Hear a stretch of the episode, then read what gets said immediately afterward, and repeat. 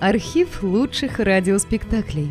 Друзья, мы обращаемся к тем, кто слушает наш канал. В последнее время канал сильно вырос и приобрел новую аудиторию. Содержать канал все сложнее. Надо обслуживать технику, хостинг, каналы связи, обеспечивать выход выпусков. Работа будет продолжена в любом случае. Выложена совсем малая часть материала. Обращаемся к вам за помощью. Будем благодарны любому пожертвованию в пользу канала. Спасибо! Реквизиты и способы связи в описании канала.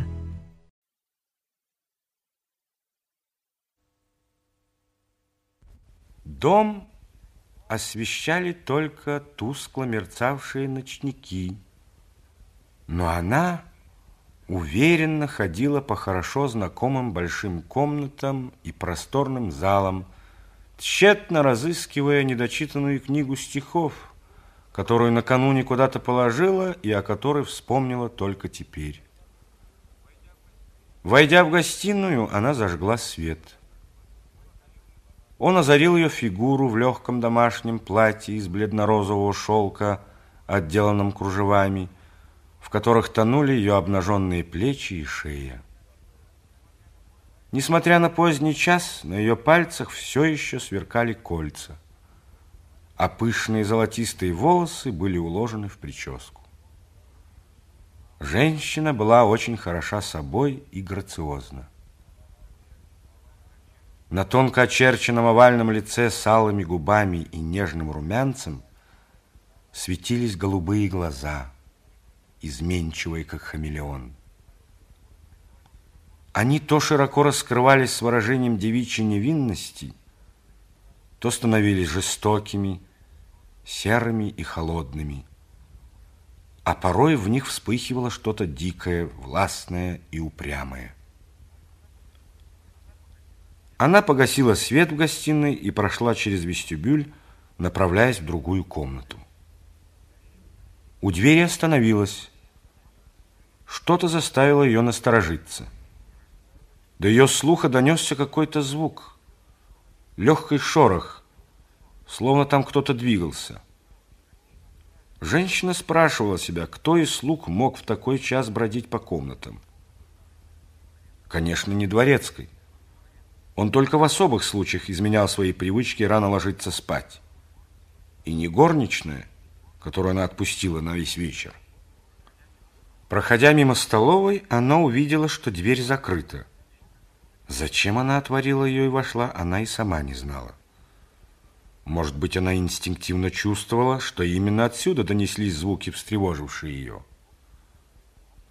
В комнате было темно, но она ощупью отыскала выключатель и повернула его.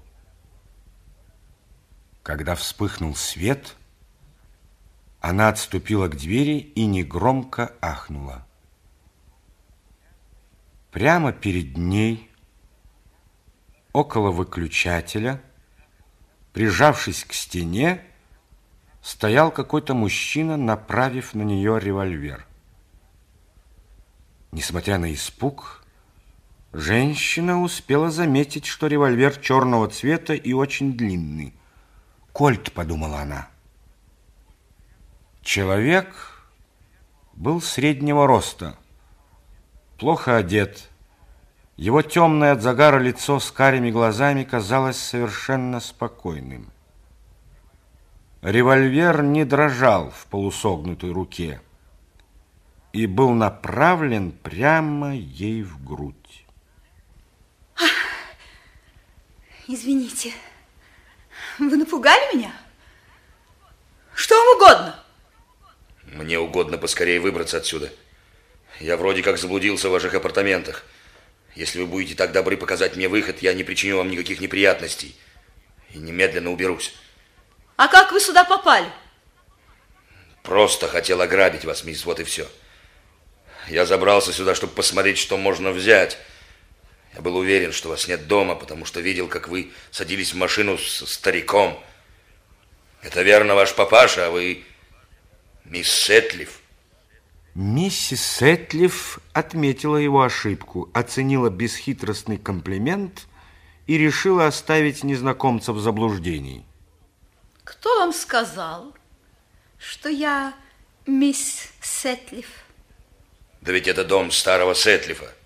Да, мистера Сетлифа. А я и не знал, что у него есть дочь. Ну, а теперь, если вас не затруднит, покажите мне, как выйти отсюда. Я буду вам очень признателен. С какой стати? Ведь вы грабитель, взломщик. Не будь я зеленым новичком в этом деле. Просто снял бы с ваших рук кольца и не стал бы с вами церемониться. Но я пришел обчистить старого Сетлифа, а не грабить женщин. Если вы отойдете от двери, я, пожалуй, сам найду дорогу. Миссис Сетлиф была сообразительна. Она сразу поняла, что этого человека ей бояться нечего. Ясно, что он не профессиональный преступник. И, судя по его произношению, не городской житель. На нее даже как будто пахнуло свежим воздухом необъятных степных просторов. А если я закричу? Если стану звать на помощь? Вы же не способны застрелить меня, женщину. Я был бы вынужден так поступить. Ну, конечно, вы только слабая женщина, но видите ли, мисс, мне никак нельзя попасть в тюрьму. Никак нельзя. Мой друг ждет меня. Он попал в беду, и я должен выручить его. Думаю, я сумел бы придушить вас, не причиняя особой боли. Я никогда еще не видела грабителей. И вы представить себе не можете, как мне интересно говорить с вами. Я не грабитель, мисс. То есть не настоящий. Ну, конечно, так можно подумать, раз я забрался в чужой дом. Уже такое дело я взялся впервые. Мне до зарезу нужны деньги. И кроме того, я, собственно, беру то, что мне причитается. Не понимаю. Вы пришли сюда грабить. А грабить – это значит брать то, что вам не причитается. Это и так, и не так. Однако мне, пожалуй, пора уходить. Он шагнул к двери. Но женщина преградила ему путь. И какая это была обольстительная преграда! Он протянул левую руку, словно желая схватить ее, но остановился в нерешимости. Видно было, что его покорила ее кротость и женственность. Вот видите, я знала, что вы меня не тронете. Я никогда в жизни не обижал женщин. И решиться на это мне нелегко. Но если вы закричите, я буду вынужден. Останьтесь. Еще на несколько минут. Мы поговорим. Это так интересно. Я хочу, чтобы вы объяснили, почему грабить значит брать то, что вам причитается.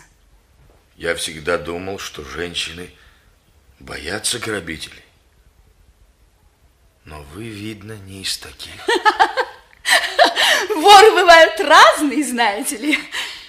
Я вас не боюсь, потому что вижу, вы не из тех, кто способен обидеть женщину. Давайте поболтаем. Нас никто не потревожит. Я одна дома. Мой отец уехал в Нью-Йорк ночным поездом. Слуги все спят. Хотелось бы угостить вас чем-нибудь, ведь женщины всегда угощают ужином грабителей, которых они задерживают. Так, по крайней мере, бывает в романах. Но я не знаю, где найти еду. А, может, хотите что-нибудь выпить? Он стоял в нерешительности и ничего не отвечал. Но она без труда заметила, что все больше нравится ему. Боитесь? Я не отравлю вас, честное слово. Чтобы убедить вас в этом, я сама выпью вместе с вами. Вы удивительно славная девчонка.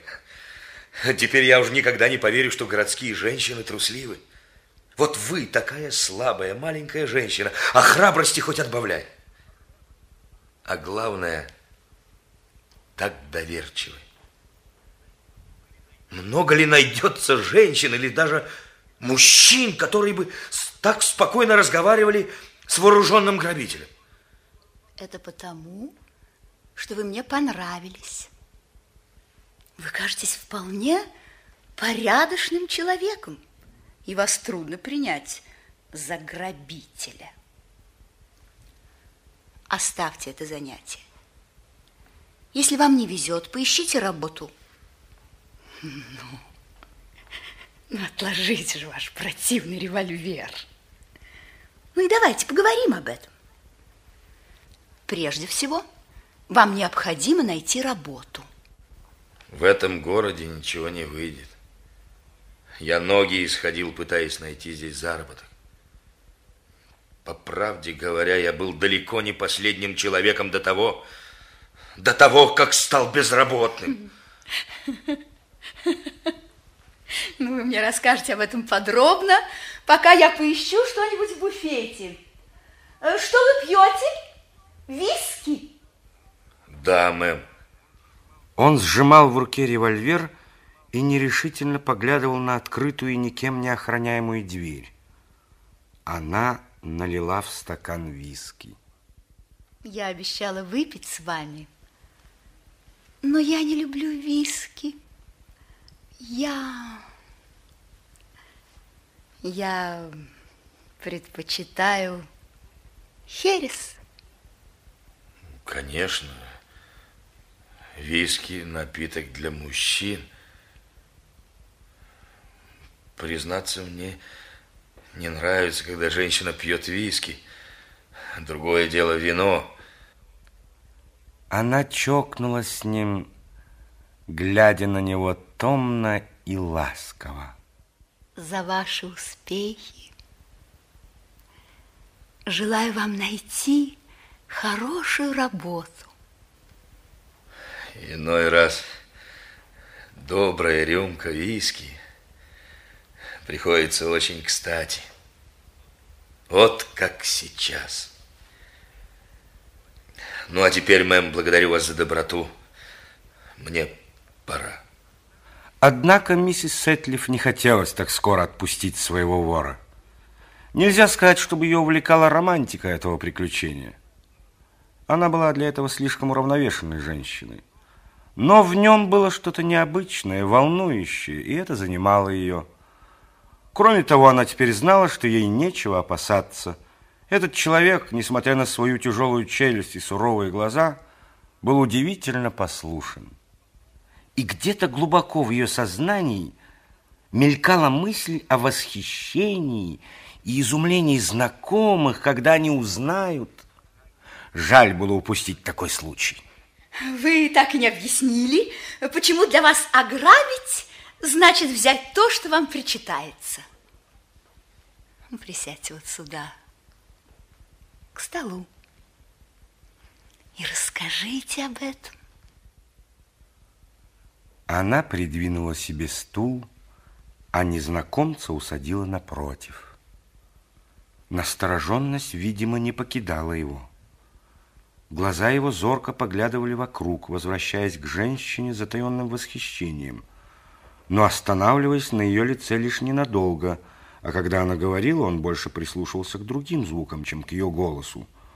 Он ни на минуту не забывал о револьвере, который лежал на углу стола между ними, повернутой рукояткой к его правой руке.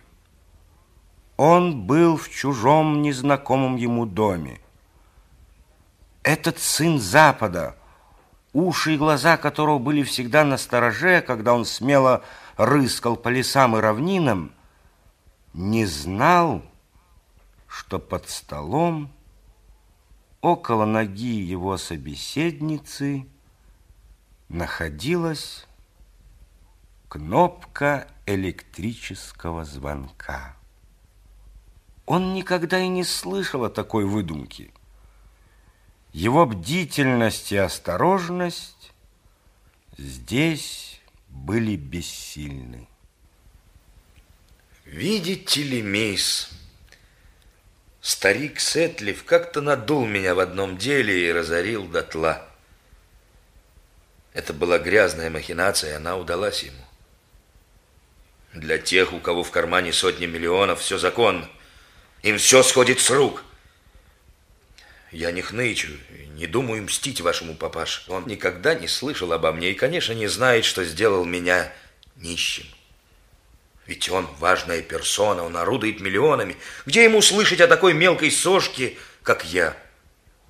Он делец.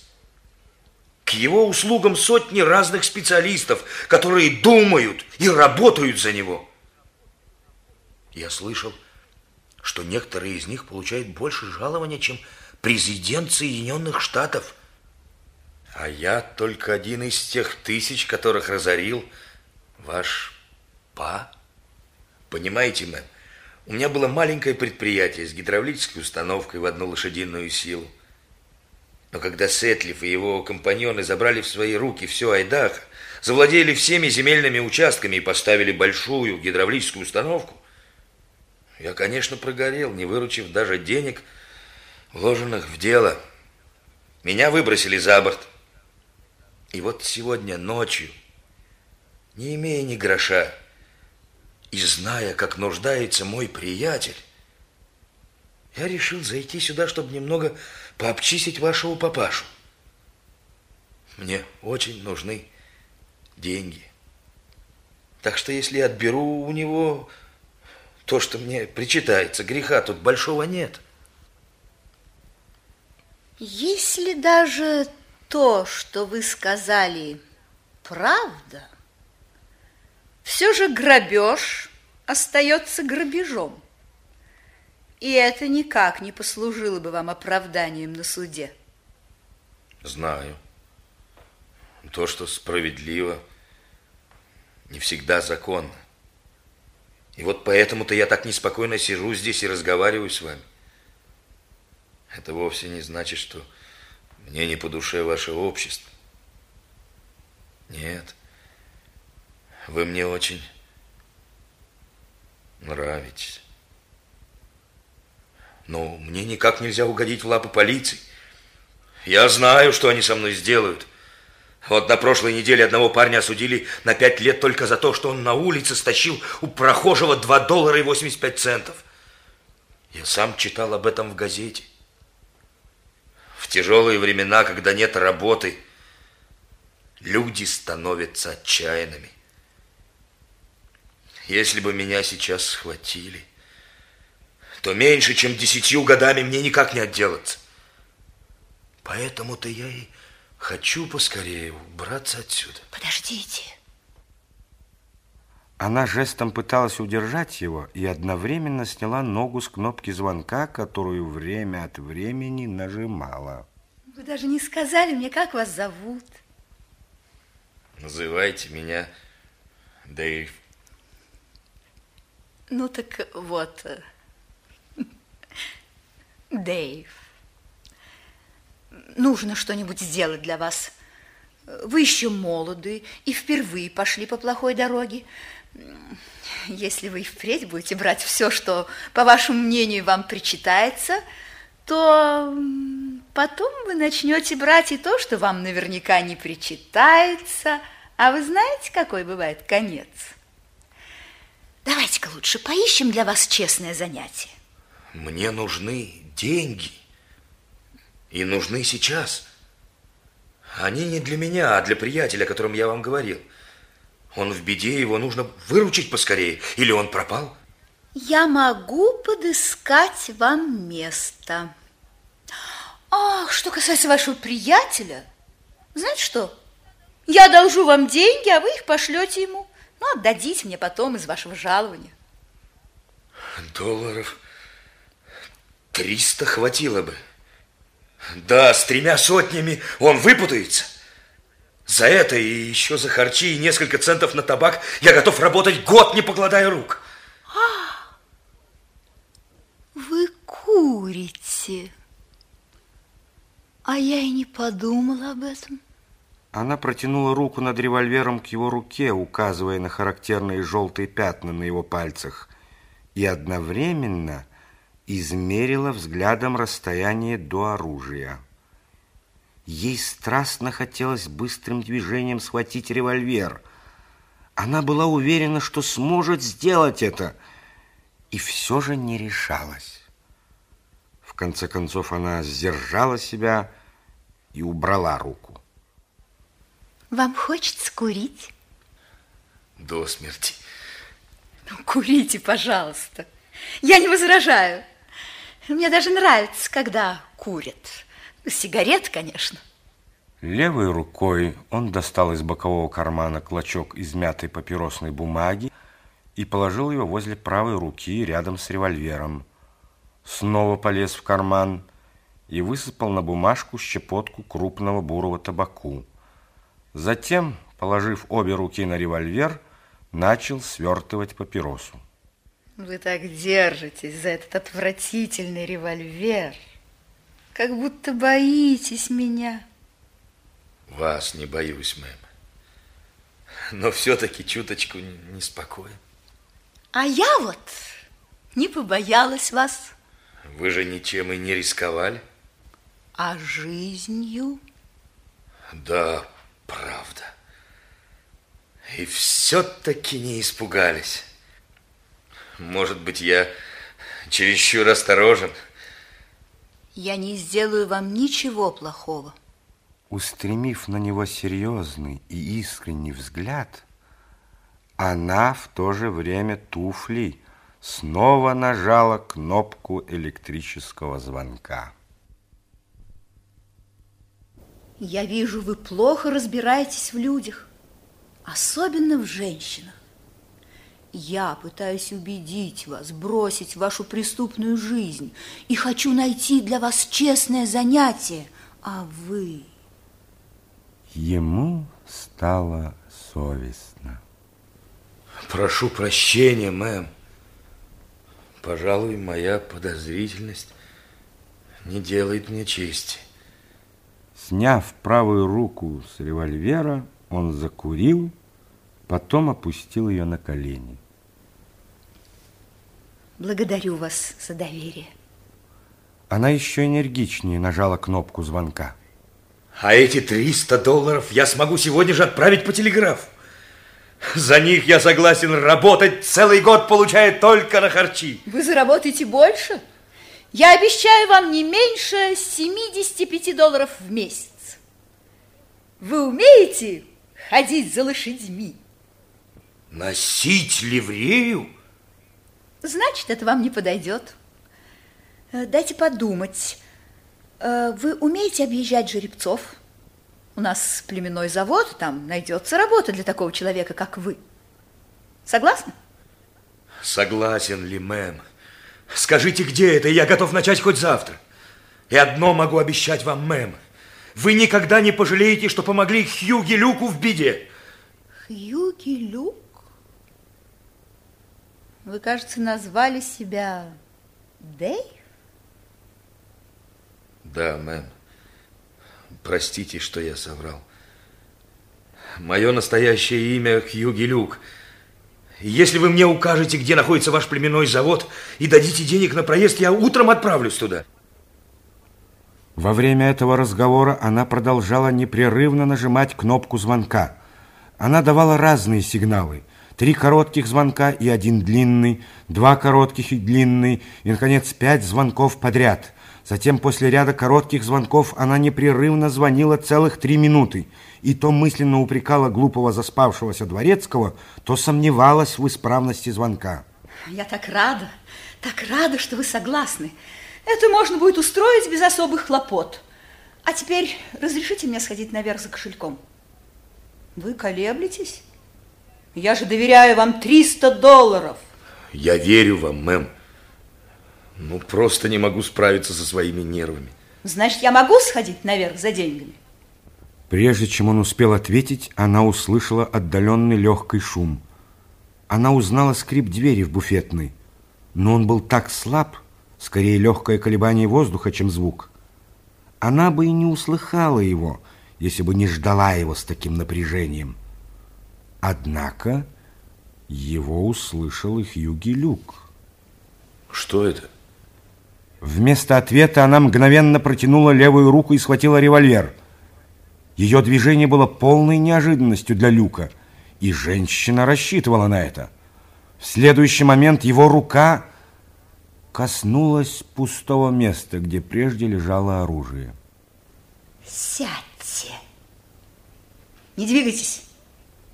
Руки на стол.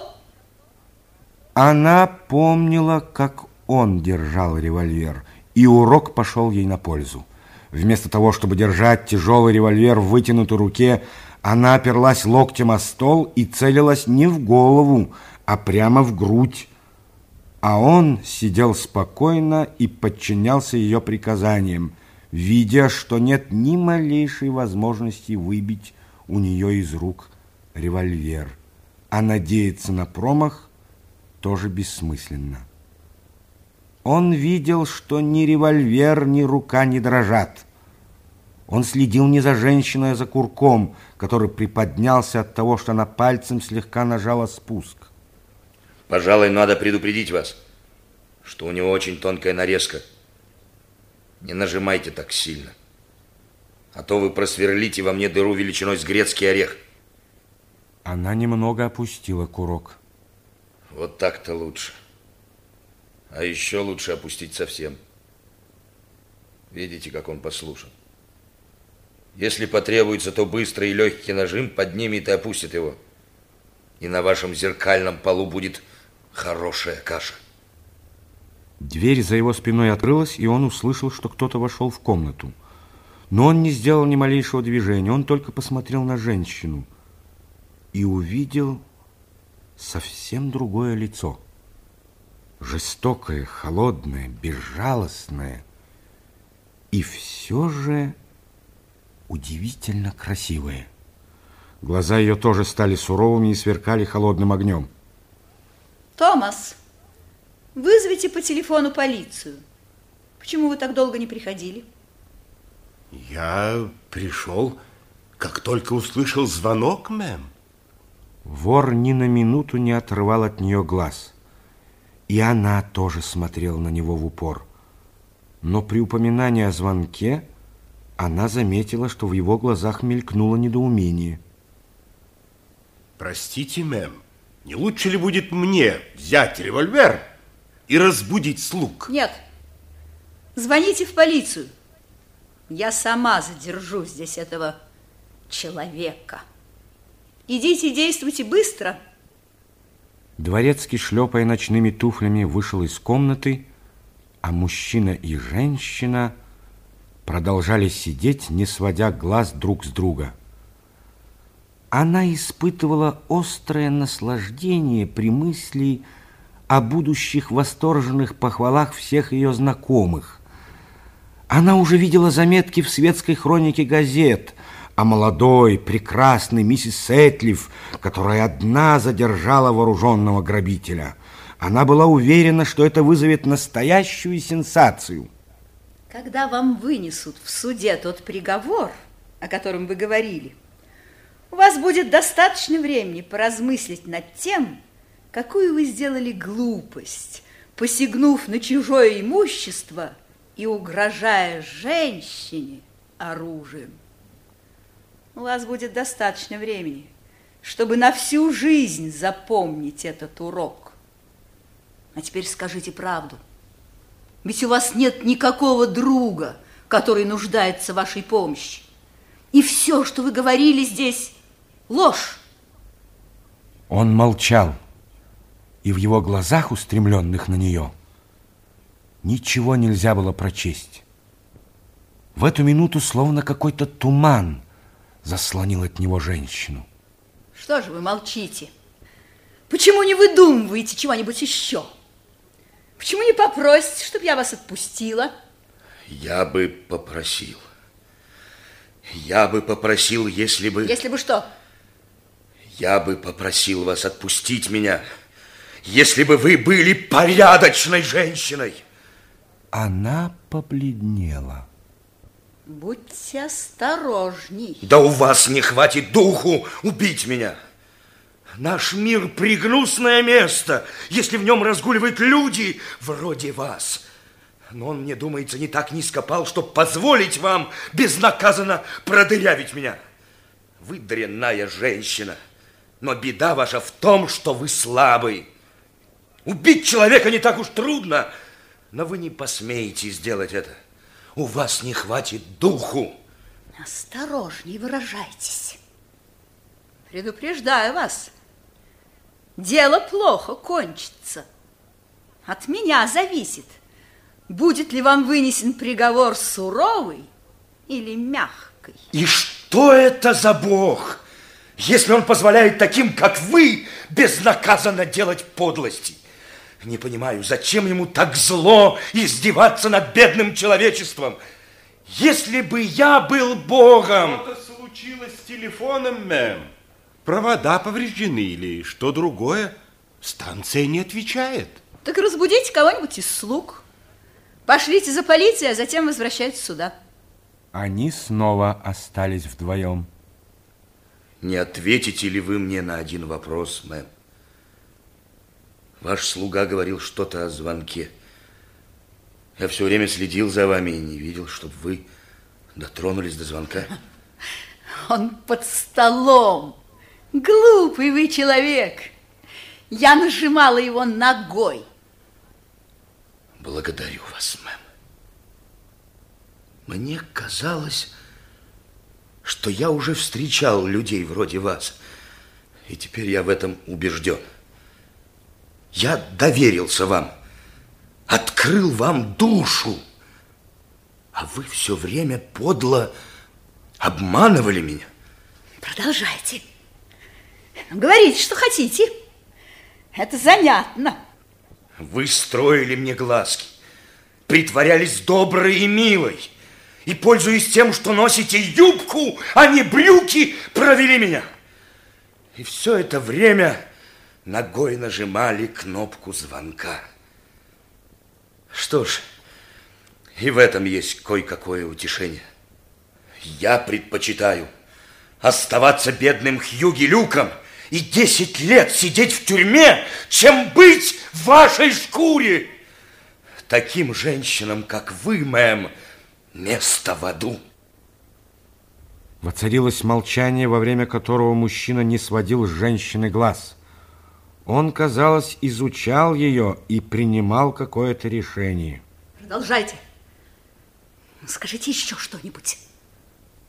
Да, мэм. Скажу. Обязательно скажу. Вы знаете, что я собираюсь сделать? Я поднимусь со стула и пойду к двери. Я отнял бы у вас револьвер, но вы можете сделать глупость и спустить курок. Ладно, оставляю его вам. А жаль, револьвер хороший. Да, так я пойду прямо к двери, и вы не будете стрелять. Чтобы убить человека, необходимо мужество, а у вас его нет. Ну, а теперь приготовьтесь и посмотрим, сможете ли вы выстрелить. Я не причиню вам никакого вреда и уйду через эту дверь. Я ухожу. Не спуская с нее глаз, он оттолкнул стул и встал. Курок наполовину поднялся. Она смотрела на револьвер, и он тоже.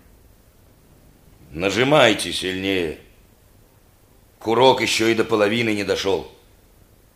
Ну-ка, попробуйте убить человека. Убейте человека.